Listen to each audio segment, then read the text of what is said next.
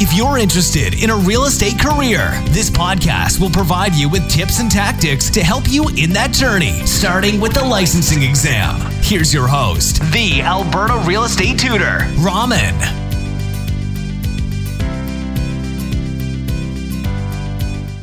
Welcome to the question of the day. Today's practice exam question is Reserve fund study must be completed a. Within two years for a new condominium and every five years after that.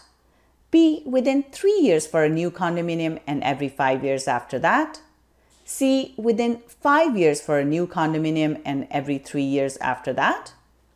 Or D. Within two years for a new condominium and every seven years after that. The correct answer is A. When a new condominium is formed, within the first two years, the reserve fund study must be completed. And after that, the reserve fund study has to be updated every five years.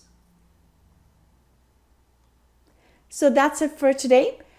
If you would like some extra help with your preparation for the Alberta Real Estate exam, I invite you to visit www.albertarealestateschool.com or you can call me at 587 936 7779. Good luck with your exam.